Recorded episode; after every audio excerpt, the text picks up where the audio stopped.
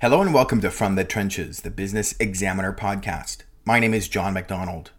This episode features a special guest from HealthLink Medical Equipment. Robert Boscacci is the CEO and co founder of HME, a 2021 EY Entrepreneur of the Year Pacific finalist. Our interview covers the company's wild adventure through the COVID 19 pandemic and highlights lessons learned along the way. We also cover their exciting Vancouver Island expansion plans and a whole lot more. Our conversation starts now. So I started the company with my business partner back in 2000 and basically 12 January. It's kind of time goes fast. So we're actually approaching our 10th year, which is quite a milestone. Um, we started the company and you know essentially started from a company about six people and then grown it to over 100 full-time staff as of today. Um, company really the company is about providing people with home care as well as long-term community um, equipment. So really, we're all about keeping at home or kind of choosing your facility of choice. And we do durable class one, class two medical equipment. So we do anything from wheelchairs, hospitals, um, beds, uh, ceiling lifts, patient lifts, and commodes, among other items. Um, a little bit about myself. So I actually started my career as a chartered accountant at Ernst Young, um, as did my business partner, who's a CFA. Um, we actually didn't work together. We were in different departments. Um, it just happened that we grew into be very good friends. Um, people always ask how we got into the industry, and I always say, you know, me and Cam are both very entrepreneurial, and we got to the point at EY where we knew we didn't want to, you know, stay in that industry. We really liked it, but we didn't love it. And we both really liked the healthcare space. We liked the kind of like the ability to help people as well as you know the complexity of the industry. It actually makes it quite interesting. So essentially we went into that industry and that's how the company kind of started. So people always ask what my day-to-day is. Um, day-to-day i spend most of my time helping kind of lead the team working with our um, you know our managers our supervisors and then spend quite a bit of my time um, contract negotiation. We have a lot of different contracts and business um, avenues. So typically I'm kind of um, probably about 10, 20% of my time is on business development. Yeah. And I wanted to jump down to we, the reason we even started down this, this road of having this interview was I noticed that your guys were named as a finalist for the EY Entrepreneur of the Year Pacific. Yeah, sure. So it's, it's, you know, it's an interesting question. So it's very rare to have, um, so I was at EY for 10 years. It's very rare, rare to have EY alumni in the EY program. Um, rare enough that I think, the only ones in Canada to ever have it. Um, in the 10 years I worked there, I never actually met anyone. So it's a very, very rare occurrence. So, and it's all done independently by third party judges. But I always say to people, it's not normal because obviously EY, most people stay in finance or accounting. So it's unusual that you have alumni that end up going into the EY program. Um, so it came about, we basically got nominated, got nominated. Nominations came, came in um, and typically the nominations, I think got nominated two or three times in the last several years. So this year we got nominated and me and my business partner said, you know, why don't we stand for it and let's, you know, let's kind of see this process and how it worked. And so we got accepted into the program and then made it to be finalists, obviously. And it's, you know, it's a really cool program. I always tell people the EY one, it's benchmark in BC. It's a, it's a tough award because like you know you're up against Save On Foods this year. Um, you're up against companies that are like you know making cancer research. It's actually amazing to see the breadth of entrepreneurs in that program. So we really got taken into the program, and I would say our one of the reasons I would say we kind of showcase so well, for lack of a better word, is you know during COVID nineteen, people have responded differently, you know, throughout business and in our industry and with what we do, you know, a lot of companies in our industry, and it was actually quite shocking, you know, they closed down, they weren't operating. And me and my business partner, you know, when COVID first started, we, you know, it was that kind of critical first couple weeks in March. We met and we were debating. We said, you know, should we close down? And as we were having those calls, it was kind of weird. Our phone started ringing and we started getting these calls it was from the hospitals. And they said, we need to start discharging patients. And so we said, okay. And they're like, we need to start emptying out the emergency rooms. They need to start emptying out the ICU, not ICUs, but the all the discharge units to create capacity. And so we're kind of sitting there and we're kind of like, okay, well, well, we'll help. And so that was kind of the beginning of what I would say was kind of a transformative period in our business. Um, from that point on, we ran at probably 125%. I would say it was a critical time. You know, we actually had to close down all of our other business units. So because we kept getting the calls and we kind of, so we met with our team and we said, look, we need to stay open. We need to do these hospital discharges. So they needed massive amounts of beds, mattresses, wheelchairs into the homes. The problem was at that time we had a team of about 75, 80 people. And so it started off as you're doing five clients, then 10 clients a then 15. And each client, it's like, uh, honestly, it's a three, four, five hour setup. So you have to set the home up with the home care worker. And then the home care worker works with our team to basically discharge patient into the home. And then we had community workers supporting it. And this was done in an effort to create capacity. So we started running really hard and we hit two problems. One was labor, and the second problem was supply chain. So, kind of, this is kind of our EY story. On the people side, we ended up closing down all of our business units except discharges because I didn't have the capacity of people. So we actually had, to, we basically said, you know, for that particular healthcare system, let's close down our stair lifts, let's close down our rehab. We'll just do discharges. And then the second problem we had is we had sourcing problems. So as this is all going on, they ran me out of beds. So at any given point in time, I have about four or 500 beds. So I got down to the last 40 beds and I realized, you know, we're burning at this point 50, 60, 70 beds every three days. And I'm sitting there and you have no clue when that's going to end other than every day they're calling you every half hour saying we got five people to go here, five people to go here. And we also started setting up the mobile clinics with beds as well during this time. So we got on the phone and we had to do some creative sourcing. And I always tell this story. And so in Canada, I bought every bed in Ontario. And that was, you know, probably a thousand. So then when we got all those beds, we started looking at, you know, worldwide supply chains. And so we managed to find another couple hundred beds in the US. And then we, because most of our supply chain is um, North American, it's actually not from Asia. And then we kind of got onto the UK and we managed to get a whole bunch of equipment there. And we managed to source that equipment really between mid March to mid April. And it was because of that that we kind of just did a leap of faith and we bought, you know, probably like what would normally be 12 months of inventory. We decided just to buy it all because we could feel the demand coming. And from that point on, that was kind of the beginning of what I would call um, our COVID 19 kind of discharge plan. And that was kind of where we kind of found the medical system. And, you know, I always tell people we got close to running out of equipment, as in like two or three beds away from running out. People always ask me, what happens when you run out of beds? Well, I've never run out of beds. You don't run out of hospital beds. Running out of a hospital bed is like running out of an oxygen tank. The problem is, is if you don't have the hospital bed, you can't discharge. If you can't discharge, the units all pile up with patients. So I think, John, that was kind of the basis for our EOY nomination was how we responded during that time. Wow. That's a crazy story. At one point, I was the only company in BC with beds. And that's what yeah. we kind of became known as. Um, we also did a lot of Canadian sourcing. Like at one point during COVID, we found we couldn't find overbed tables. And the reason you need overbed tables, an overbed table goes to the hospital bed and it allows someone to eat in their bed.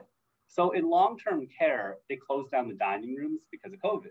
So then the problem is, well, how do people have meals in their room? You need an overbed table. Well, don't laugh. There was no overbed table. So I phoned this company in Quebec because I thought to myself, what do you need to make an overbed table? You need metal and you need wood. So I phoned a steel company, a fabricating company in Quebec, and I said, I said, can you make these overbed tables? And they said, well, send us the schematics. So I sent them the schematics. They're like, we can do this, but we need wood. I'm like, well, wood tops, I can deal with wood tops. So I found another carpenter place to make wood tops. So we actually ended up going into the production of overbed tables, which was a fascinating story.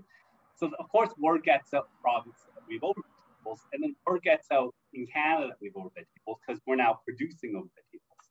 So for another two months, John, I literally just did overbed tables, which I only sell 100 overbed tables in a year. It's not a big product. I probably sold like I don't know, 3,000 tables in the span of like a month. So it was just, it was a time where if you responded and you could get the demand and help, you were you were there. But it took every bone in your body to try to navigate because it was nothing but problems. It wasn't like you could just phone somebody and source overbed tables. No one had overbed tables. So then you have to think yourself, well, can I make overbed tables? You have to kind of think outside the box of, you know, what is an overbed table? Which is, it's not, you know, so that's kind of some examples of during that time of how we succeeded. And I think that was really our EOY um, I want to ask you a little bit about kind of the origin story. I mean, doing the online prep for this, I saw there was a, it looked like you acquired a small business and kind of grew it from there. Can you kind of walk me through that a little bit? And then I, if you could speak to maybe the greatest challenge that you guys faced as you started to grow the business. Yeah, sure. That's a good question. So we acquired a small company. It was actually called HealthLink Medical Equipment. So it was just a five, maybe five and a half person company based in Richmond, um, in about 2,500 square foot warehouse, so very small. And it was actually a family friend of ours. So what had happened was um, they had been looking to sell the business. Me and my business partner Cam, who we're still at EY, we were looking at opportunities in the market and we liked healthcare. And it kind of, the stars aligned to a certain degree in that we looked at it and we saw what we saw was a small company in a really good industry. And we saw something that we kind of put our own stamp on it. So we ended up acquiring that company, but it doesn't resemble anything really to the company it is now. Um, it was a very small rental only company. So they just did rentals to private consumers.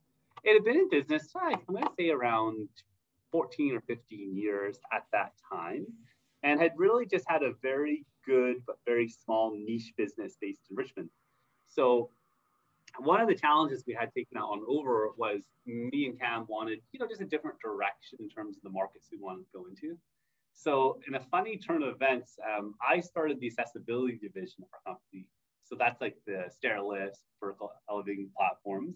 And I actually went on the road as a full-time sales rep. My business partner Cam went on to start our rehab division, which is kind of like our custom adult wheelchair market and specialized seating. And he went on the road, and um, both of us were basically full time sales reps for the first about year, year and a half. And that was really the greatest challenge I would have to say was that time. Because, you know, when you're on the road, you're on the road. So you'd be with clients from 8 a.m. till 4 5 p.m. And you'd roll back into the warehouse at 5 p.m. And it was like you had to kind of put your business owner hat on. And then you had to somehow, you know, do your purchase orders, um, you know, deal with anything that staff had questions on.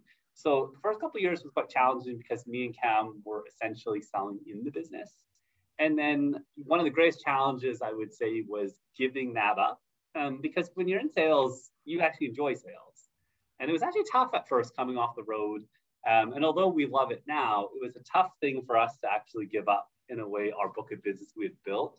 And then we kind of mentored a couple different reps that ended up taking on over those accounts. And to this day, me and Cam still um, do a lot of account development, BD development, but we don't do the day-to-day sales just because obviously it's a managed business.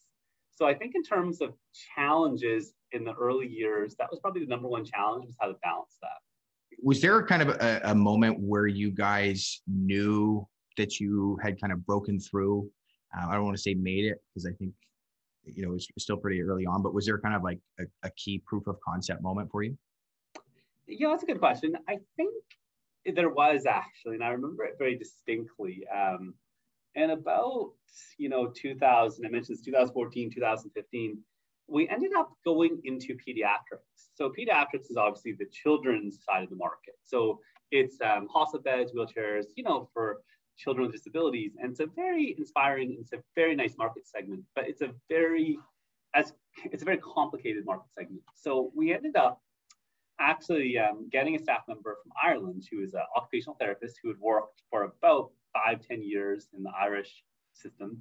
And we ended up starting that division that year. And I think that was one of the most critical milestones we had. And I wouldn't say it was like when the company got made, but I would say it was a critical junction because we kind of redefined the company in those early years as going into the pediatric space, which has really been nice for us and our team to work in. And I would say that was kind of a really major milestone for us. Going into the sort of maybe the maturity of the business as you guys kind of started to grow, I know there's a rebrand, some new locations and stuff like that. Can you walk me through uh, kind of what that looked like? And also maybe if you could touch on the reason to hit Vancouver Island. Yeah, of course. So as the, you know, the business matured, um, we always laugh. We've never, I'm going to shock you, we've never had a year where we didn't change the location. And I always talk about this with everyone, you know, in my industry, um, everything comes down to how much space you have, how much you can logistic. And I'm a big believer in, and this is a leap of faith, build it and they will come. So when we bought the business in 2012, um, it was in 2,500, 3,000 square foot warehouse. Um, in 2013, the developer actually approached us and they offered us an ability, they basically bought our lease out so they could demolish it and build high rise residential. So in 2013, so this is like your first year in the business, we ended up moving into our current Richmond location, but we only took over, uh, I think it was 7,000 square feet of time. Then in 2014, we doubled the size because the neighbor came to us and said, you know, we're basically leaving complex. Do you want to take it on over? So we combined the units to be up to 14,000 square feet. In 2015, we opened our first Surrey location. 2016, first Vancouver Island location. 2017, sold Surrey. 2018, rebuilt Surrey into be twice the size. 2019, uh, uh, uh, we took over a third bay in Richmond, and then 2020 we entered into basically our lease for the North Shore location. So I've never gone a year without adding or expanding a location, and I always tell people in terms of critical milestones of the company, that kind of shows you the growth we've had. Or essentially, we've had to add over the years, I would say on average, six, 7,000 square foot space. And every time I've added space, people have always said, you know, why are you doing this? And I always come back with, well, if I have enough space right now and I'm growing 20% every year, I'm going to need 20% more space on average, even if you, you know, and I always say it takes six months to a year from the time you want space to the time you get space, including the build out. Right now, I would say it's probably more like a year. And so I think to answer the question, that's kind of been some of the kind of critical kind of milestones along. The expansion into Vancouver Island was done, you know, originally, it was an interesting story. So we were growing our business in the lower mainland. So we had pediatrics going, accessibility, rehab, doing really well.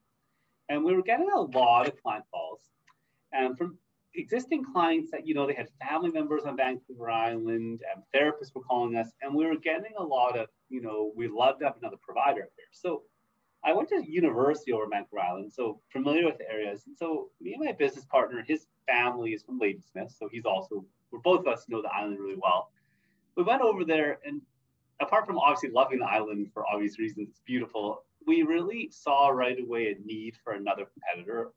It was a space where they had kind of, you know, one or two companies doing it, but there wasn't a lot of product selection.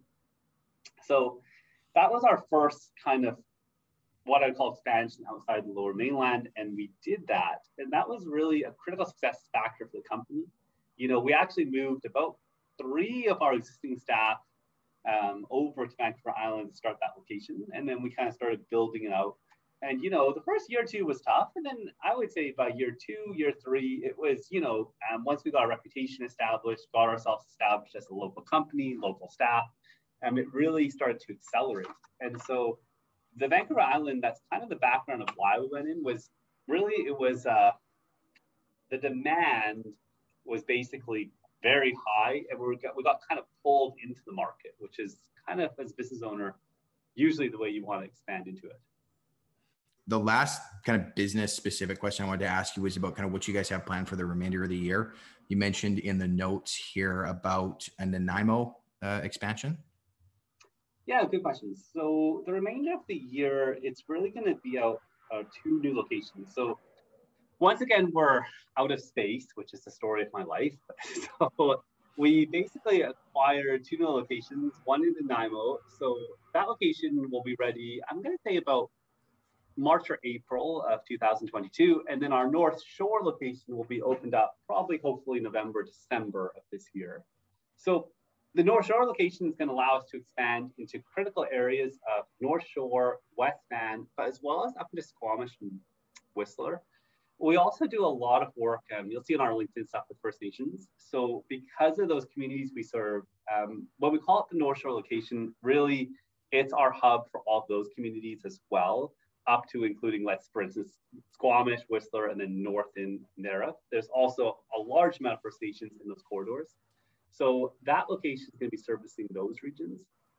And then the Nanaimo location, um, we have a lot of clients up and you would appreciate this in Central Island. I mean, those are massive areas, Nanaimo, Ladysmith, and Duncan. So right now we're servicing those clients from our Colwood location. And even though it's central, it's A, we're out of space, and two, it's we started off, you know, you have one van going up there a day, then it's two, then it's three. Now it's like, you know, we're up there four or five vans a day. And it's hard on our staff to service those areas. Even though we have Nanaimo staff, they live up there, they still have to come down to get the equipment. So essentially, that's been a long-term plan of ours, and I'm happy to have it um, moving along. Is to get the second warehouse up there, and then it'll be a full location, so we don't have to run our team up and down the corridor as much. Getting towards the end here, just want to ask a couple questions about your approach to management and leadership. Um, You touched on sort of like the work in, work on your business transition in the early stages. Is there anything else that sticks out about how you have approached managing your company since you know those first couple of years to to where you guys are at now? Yeah, it's a good question. I think you know a good leader. It's it's, hard being a good leader. It's not something you get trained on. You know, I'd say the first years. Um, yeah, EY had a team or 10 or 15, but it definitely wasn't managing own company I think to make a good leader, you know, you have to really develop people under you. And I know a lot of people say that, but it's more critical now than ever.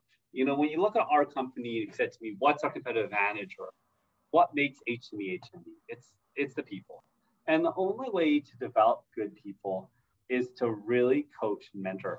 Um, and sometimes, you know, and I'll be the one to say this, you don't always have to be the master of everything. So for instance, um, we have a really good supervisory team and an excellent leadership team in place, including managers. Um, we actually use three long-term coaches that we've developed relationships with. So we have three business coaches we use, and they do coaching on anything from delegation, leading, all that. And the point is this: I think it's a common misconception when companies want to try to build a team. I think they often look for external, and then they kind of recruit in. Um, our philosophy has been and always has been that to basically recruit people in at junior levels, and then we want to grow our team and promote them. So, for instance, all of my managers, so we have 12 managers, and we're all promoted from within our team, which is a really nice story. So it's all grassroots. But when you choose to do that, you then have to have really good training because, you know, essentially instead of me saying, I'm going to go hire a manager of client services, I promoted my client service CSR to become that position. And so I would say that one of our key success is learning to identify early on, A, people that are ready to move and grow the company, but two, and more importantly, when you do a promotion, not to just assume that skill set's in place. And more importantly, if you don't have the skill set as a leader to do it, be willing to hire other people, consultants. You know, there's so many great um, you know, courses. We do, we do really, we have a pretty good framework now how we onboard, and it's using a lot of external resources. And I found that has been really inspiring because A, you're growing people, and two, you're using kind of different avenues to do it. Last thing I maybe wanted to ask the accounting designation um, and your kind of your accounting background. Can you talk about what kind of role that's played in your ability to be successful? Yeah, sure. Good question. So you know, the first, um, the early years, the account designation was nice. And it was nice because, you know, uh, understanding your numbers is critical in business. So the, you know, forget the journal entries, how to do accounting. You know, I always say to fellow entrepreneurs, you have to live and breathe and understand your numbers. And the reality is you have to be able to know like margins. What's my margin on this product? Am I making enough, you know, to pay my payroll, meet this? I found that the account designation, it definitely gave me an advantage, same with Cam, in terms of our ability to manage our business, our products, our different service lines, um, as well as when we go into contract negotiations. You know, I always say contract negotiations shouldn't be a, you know, you versus them. It should be, you know, obviously there's always gonna be friction, but you should be able to explain, you know, your cost basis and cost factors. And I've always found that the accounting designation has given me a better advantage in explaining, especially to outsiders. Like if I'm going to provide you, John, with say hospital bed, it's easier for me to say, okay, like here's the pricing, but more importantly, like here's just kind of like some of the cost factors that go into delivery fees, um, you know, fuel, transportation. So when we do proposals for new bids and new contracts, we're able to kind of break out almost the cost basis of those areas. And I found when you're dealing with honestly with private consumers, government, really anyone not for profit, they appreciate the details of you explaining how your margins work and how what goes into the actual product. And so I found that that has been probably one of the biggest competitive advantages we have is an ability to understand numbers. And then more importantly, explain those numbers in a way that makes sense to people, um, as well as identifying even problems in our business, which we've certainly had, where you look at a product line and you say, you know, this doesn't make sense anymore. Either we have to increase the price or we have to do this differently. The final four that we've got for you here to wrap this up. Is there a favorite book or podcast that you're currently engaged with? Yeah, it's a great question. So I'm an avid reader. So my business partner loves his podcast. and I prefer to read. There's no right or wrong answer. Um, so right now, I kind of, I think I said to you earlier, I was reading Five Dysfunctions of a Team, which I just started a couple nights ago. Um, I found that book has been quite good. I find Patrick Lencioni has some really good books. Um, I also found, um, you know, I also like to read sometimes The Economist or just kind of like Wall Street Journal. I find when I read those, it gives me a better macro look at the environment. I think people underestimate that. So I kind of read The Economist every week. I read the Wall Street Journal, and then I like to read, you know, one or two business books every couple of weeks as well. And that gives me a pretty good, well-rounded edge. Best personal advice that you've received? You have to look after yourself first. And it's not to be selfish, but what they what they mean is, you know, look after your mental health, your personal health. Because at the end of the day, you're never going to be helping others or inspiring anyone if you're if you're yourself not in a good mental when you first start your own company it's easy to fall into well i'm going to work 60 70 hours a week and there's nothing wrong with that but if you don't balance that off with either your family and fitness there's a tendency to try to be everything to everyone and i think if you burn yourself out it's very challenging to come back from that so on a more positive note i think that was good advice that I actually gave my parents was to basically just look after your health first so you can then look after everyone else. App or piece of software you can't live without? And I'm going to say Microsoft 360. And I think people have a tendency to look at Microsoft products as, well, it's just my office, my Outlook. But I'm going to tell you something. If you use Microsoft 360, including the analytics um, to its full advantage, um, some of the built-in analytics they have is really sophisticated.